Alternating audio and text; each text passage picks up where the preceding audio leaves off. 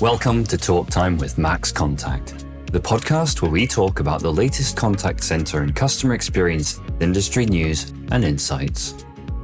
Join us as we welcome industry experts, discuss actionable strategies you can apply to your business, and help professionals like you on your path to long-term career progression and success. I'm your host, Sean McIver.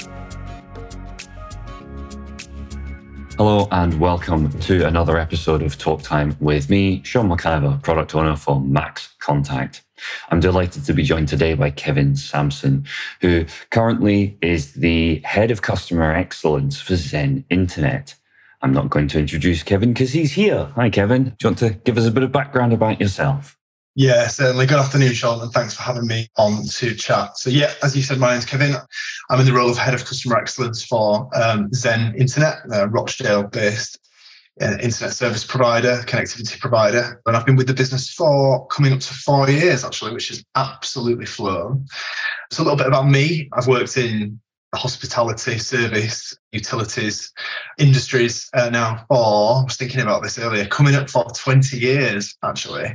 So previous to moving across to Zen, like I say, about 4 years ago, I spent about a decade working in energy. I worked for a couple of the big players in the energy industry, working for British Gas, and then for Npower towards the end of that decade. And with those businesses, I worked in a number of different change roles, be it change to drive business process change, drive business efficiencies, drive cost savings, or be they roles in which my responsibilities were around improving customer experience. So various roles, customer journey improvements and things. And I would definitely say between those roles, I found that what interested me more than anything was delivering change that was inspired by, led by the customer. And that's why I chose to, rather than continuing down a business process route, to move into the customer focus, the customer experience roles, which I find myself in today. Excellent. So let's start there. So you were in the utilities for a number of years. I came from the same place. I was at British Gas for a number of years as well.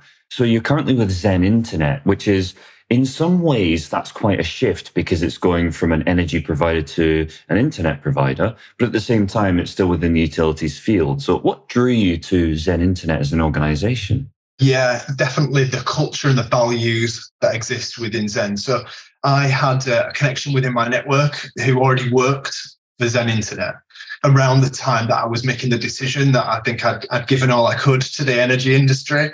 And to have someone in your network who speaks so highly of a business after working for them for more than a decade is a real reliable recommendation. So I began learning a little bit more about Zen, about Zen's background, about what Zen stands for, about the values that have driven what we achieve as a company for the 27 years that we've been operating since our founder and chairman launched the business. Really liked what I saw, liked what I learned about those values, the values that drive the culture. So our long-term fundamental objectives are happy staff, happy customers, happy suppliers. And everything that we do is so people-focused. And when you've got people that enjoy being at work, that enjoy what they're doing and that they're bought into that vision, that means that the service that they deliver to your customers, you can feel that coming through in the service that they deliver to their customers. I'm not saying that makes my job, the easiest job in the world or anything like that, but it's certainly an advantage. Absolutely. I'm going to feed into that a little bit, actually, and kind of point out that, Zen Internet recently placed 37th in the Great Places to Work UK list. And that's a big category. So that's a huge achievement. So let me just ask, why do you think you placed so highly? And do you think that that's driven by what you've just been talking about in terms of those values? And how has that then resulted in delivering a better customer experience? Yeah, absolutely. It's definitely at the root of it. So Zen is such a people-centric, people-focused business. The happiness and the well-being of its people come before profit. And that's quite different to many other businesses, to say that the people and the planet as well come before profit. And that's just one of the reasons why so many people enjoy working for Zen. I think as well with the continually shifting employee priorities, certainly over the last few years, having such a people-focused culture has never been as important as it is right now when it comes to recruiting and creating a loyal and engaged workforce. That's definitely important to us. And so, like I mentioned, kind of installed by Richard Tang, our founder and chairman, all those years ago, and led by our CEO, Paul Stobart, we've got a belief that happy people will be empowered to deliver an exceptional customer service. We all work together really well. The customer is at the heart of everything that we do, and we take pride in the service that we deliver to our customers, bringing us to the position where we are today, where Zen is so renowned for that people-first approach and the service that we offer. Would it be fair to say that over and above everything else, do you feel that that's the key thing that defines what some would call maybe Zen's competitive edge? Definitely, it's all connected, absolutely. So Zen's competitive edge, definitely. We're in a market providing a service to our customers that's available from a number of different providers, of course. It's the same in any industry. So it is important to be different. While we offer such a reliable service, what we do is the way in which we deliver that service. And when our customers do need to speak to us, the experience that they have really, really sets us apart. I think while I can say that, I think that really comes through in how customers talk about us. And an example of that would be the Trustpilot platform, for example. Many of us use it to inform our buying decisions, and to be in a position where our customers rate us as excellent on that platform is absolutely something that we're incredibly proud of. Again, to be a Which Recommended Provider for a number of years, to be the only Which Recommended Provider really, really is a competitive edge in this market, and gives you customers the confidence in what you do and the service that you offer. More recently as well, I would say, is B Corp, so becoming a certified B Corp. I think in today's environment, it's really, really important to customers to understand the ethics of a business, which is a lot about what the B Corp status is around, is really, really important. People want to more and more understand that the organisations they hand their money over to behave in an ethical way, have sustainability priorities, goals and achievements. Zen achieved that status over the last couple of years. And again, that's something that I think now sets us apart in this market and gives us that edge. Yeah, no, that's excellent. It's also nice to speak to someone who is as passionate about those aspects. The B Corp, the compassion to staff, the compassion to employees. It's nice to talk to someone who, even in talking to you, it's clear that passion comes through. Body language, everything changes as you talk about it. And that's fantastic. And that does drive customer excellence, and it does drive a positive customer experience. However, with the internet being as key critical as it is these days, people working from home. This morning, I had an issue with my internet provider who, I'm sorry, it's not Zen Internet, but I had an issue with my internet this morning, and it was just an exercise in frustration. So that inevitably happens for customers. So when you have that ethos of customer centricity, customer excellence, how do you approach customer complaint handling from that point of view? How can we turn complaining customers into ambassadors or evangelists for the business? Are there mechanisms? What are the mechanisms we can use for that?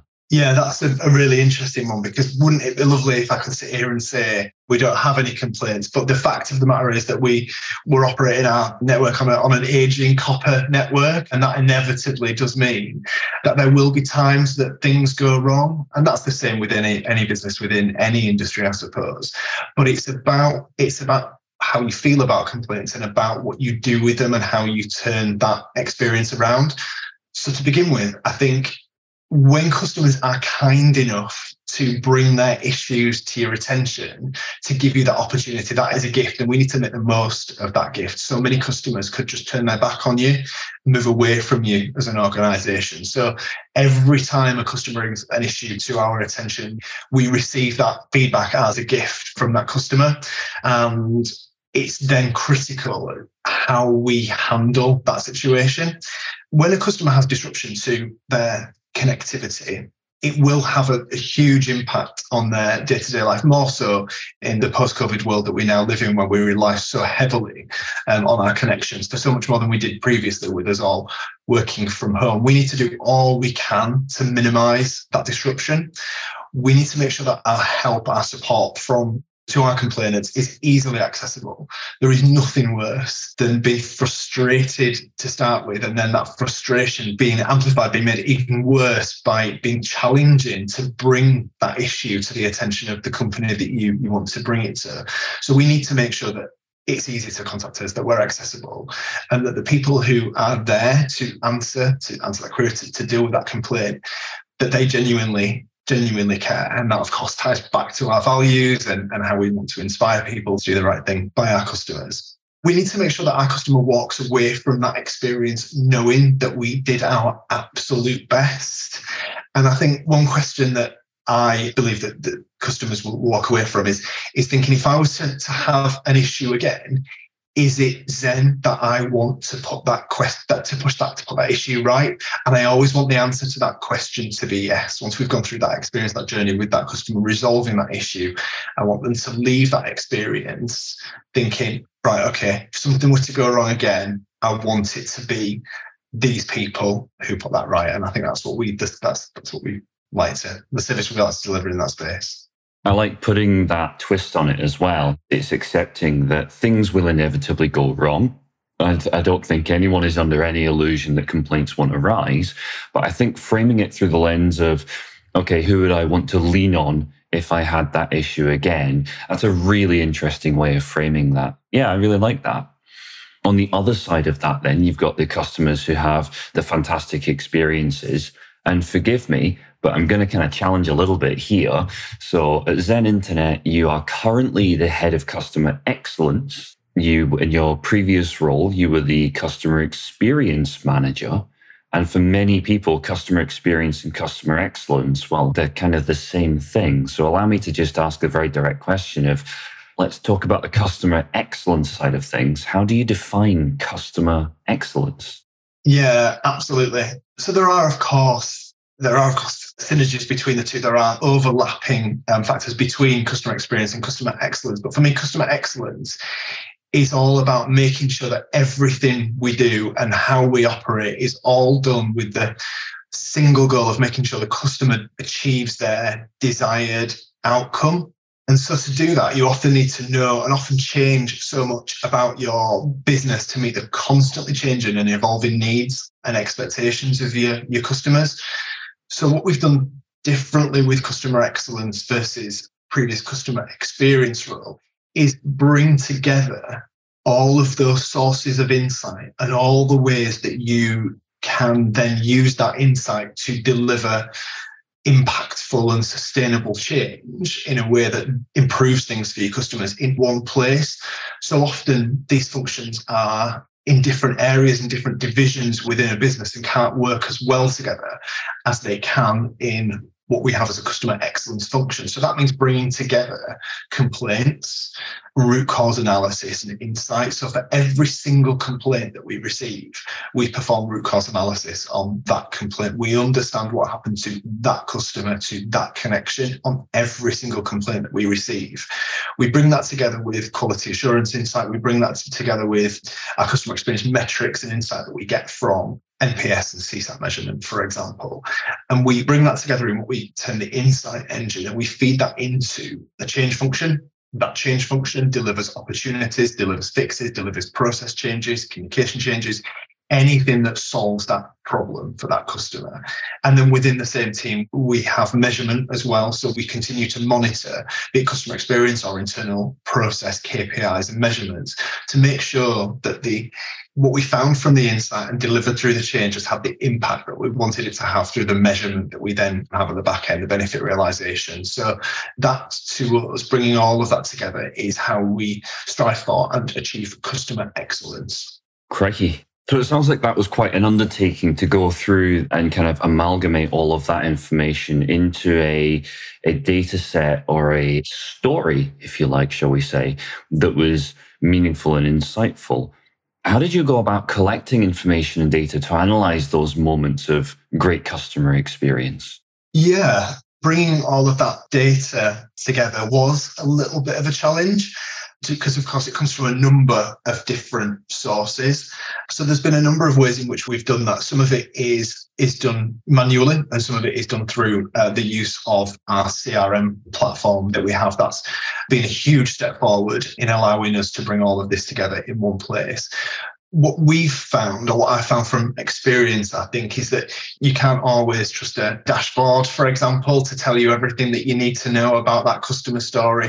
You can't always rely solely on a metric, on a score, to tell you everything that you need to know. So we do have people within the team who analyse and interpret the verbatims that our customers give us to help us understand our opportunities for fixes, for growth, for improvement. So that's been quite an undertaking to bring together the number of different sources where data is in such different formats as well to help us understand that story and what our opportunities are.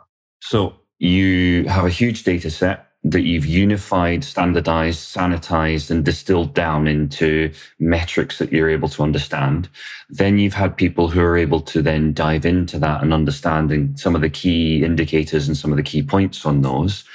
How, with this data set, do you then ensure that your team are able to walk the experience of the customer, so to speak?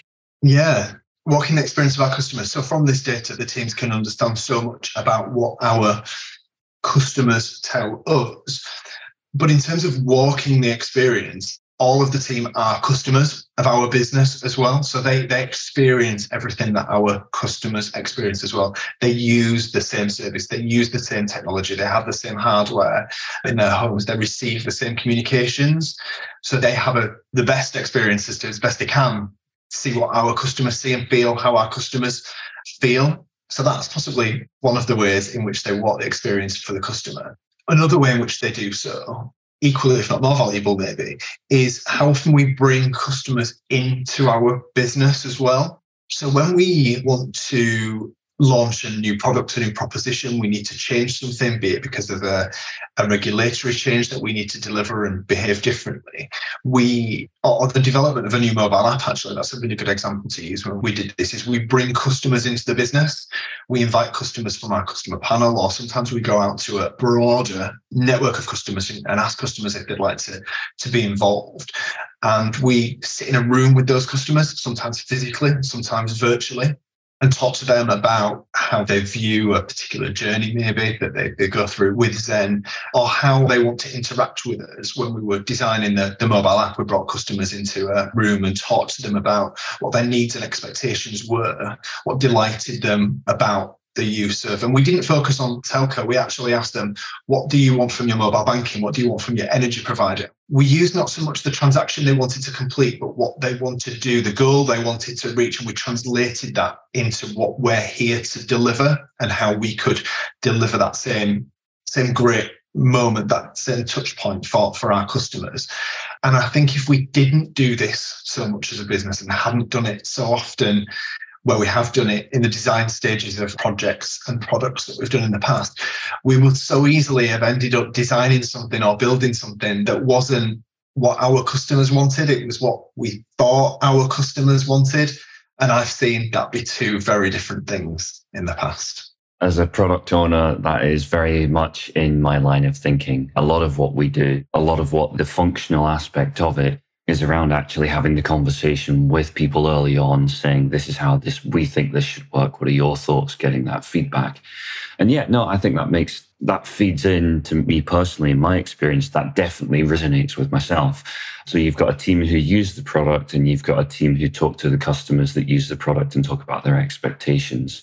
But obviously the customer journey and customer excellence and experience is a much bigger thing with many moving parts, many cogs and aspects to it. We've talked about gathering your data at the outset. We've talked about dealing with the clients and customers directly in terms of what their expectations are before you endeavor to start out on creating something. So let's take a step back and look at kind of the broader industry and the challenges faced by customer experience and customer excellence teams.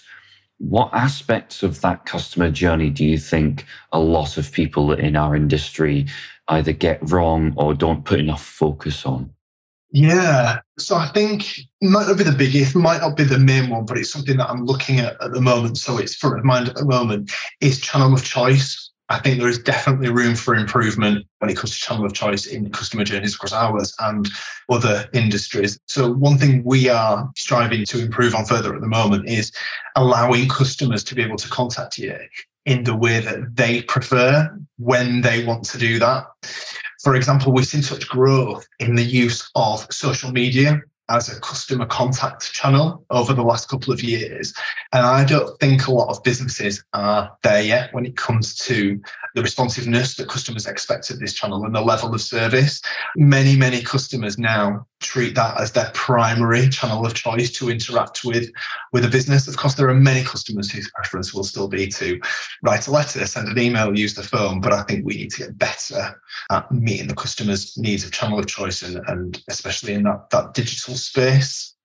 We know that we've got some improvements to make and we're working on them at the moment. And I think one thing that we're trying to keep front of mind as we do so is not to lose sight of that human touch as you do develop in these digital service channels, because that's so important to retain. Yeah, absolutely. I'll add to that, if I may, and say that one of the things that when multi-channel and then omni-channel started to come in, one of the things that was really interesting to me, there was this mantra of go where the customers are. Meet the customers on their ground. If you're going to be present on Twitter, for example, don't just use that as a marketing platform, actually use that as an engagement platform. Same with the various digital channels that have come through. What's interesting to me is that there seems to have been an industry shift whereby there was a penny drop or a light bulb moment where people realized, actually, my staff can handle 3 or 4 web chat interactions at once. And because they can handle 3 or 4 interactions at once, that's an efficiency I can make. And there's been this slow shift towards actually steering customers to digital channels and almost removing that empowerment of being able to find the phone number that they need to get to. And so it's nice to hear you say, you know, be where the customer needs you to be, rather than kind of steering them down the path that's more kind of viable or appropriate for you as a business. I think that's key for me. I'm going to pivot a little bit on this. And I have to pivot on this, and I'm not even going to apologize. Kevin, you recently became a gold winner in the Customer Champion category at the UK National Contact Centre Awards. First and foremost, huge congratulations. That's quite the achievement. But I wanted to dig into that a little bit, because those awards are quite the accolade. You must be doing something different to everybody else. So let's just dig into that a bit. Who was your mentor or mentors, and what did they really teach you that resonated most significantly with you? So over my career, I've had a number of different mentors and fantastic leaders. Just to pick a bit out of your question there, and what did they teach you? I think the one thing that each of those mentors has taught me is about communication. So none of us are doing this on our own. So customer experience professionals in organizations might often be single people. There might be small teams when that entire organization exists because of the customer, sometimes disproportionately underrepresented within an organization. So to achieve what we as customer experience professionals want to achieve, being able to communicate, being able to sell that vision and being able to tell that customer story and bring people on that journey is a critical thing that you need to do and you need to achieve. And every mentor that I have had has been of that belief and has had that skill. And I've taken that from each of those individuals. Excellent. So, and as you say, the customer excellence or customer experience team or customer journey team, you're absolutely right. Certainly my experience has been a very small group within a very large organization. How much of, would you say, of your success is down to those teams that you've worked with and that you've built yourself? Or how much of a buy-in have you been able to get from the businesses where you've been working? Yeah, how much of my success is down to the teams I work with and the team I've built? 110% of it, I would say.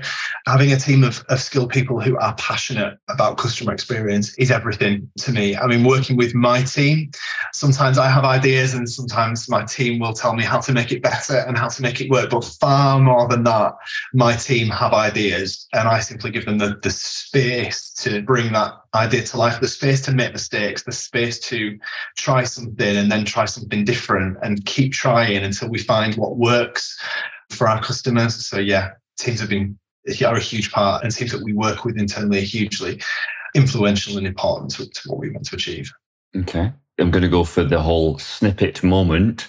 One simple thing can other customer experience professionals do to bring their own customer experience work to the next level? Okay, bring customer experience to the next level. You asked for one simple thing, didn't you? I don't think it's going to be that simple to achieve, but in order to lift your customer experience to the next level, it is so important that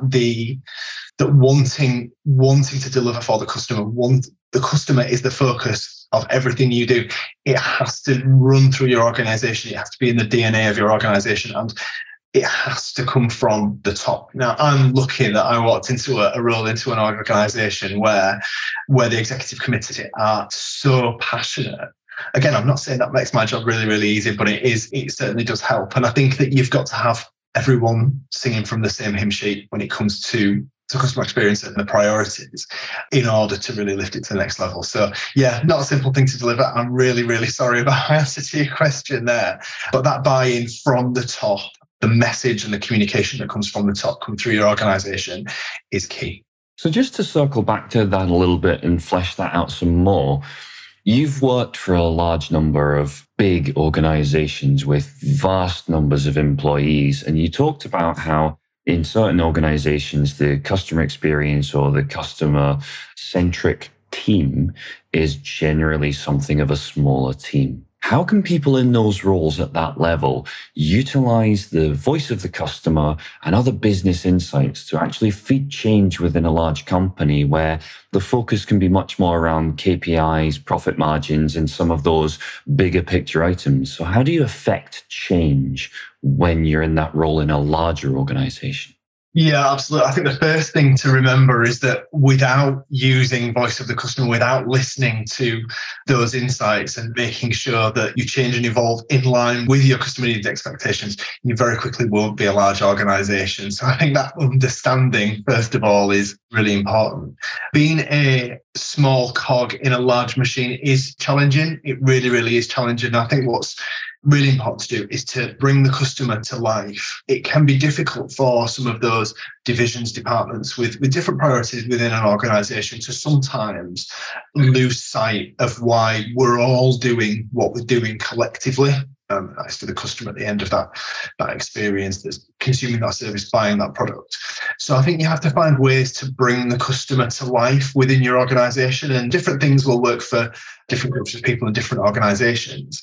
If I think back to business I worked for previously, there were pictures of customer personas on the wall from different demographics of that organisation within the meeting rooms. Now, thinking back, it's maybe a little bit cringe, but we would refer to those personas within that meeting and talk about how does the decision that we're making at this table impact this customer persona. There are, of course, other ways to do it. We bring our customers into our organisation so regular that we can often refer to them as people, the people that they are. Think about how the decisions we're making are impacting those people.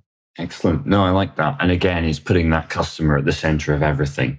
Without the customer, you don't have a business. Without that engagement, you don't have the repeat business potentially, and they'll go elsewhere. So that all makes sense to me. Okay, one last question for you. What's been your biggest work-related challenge to date?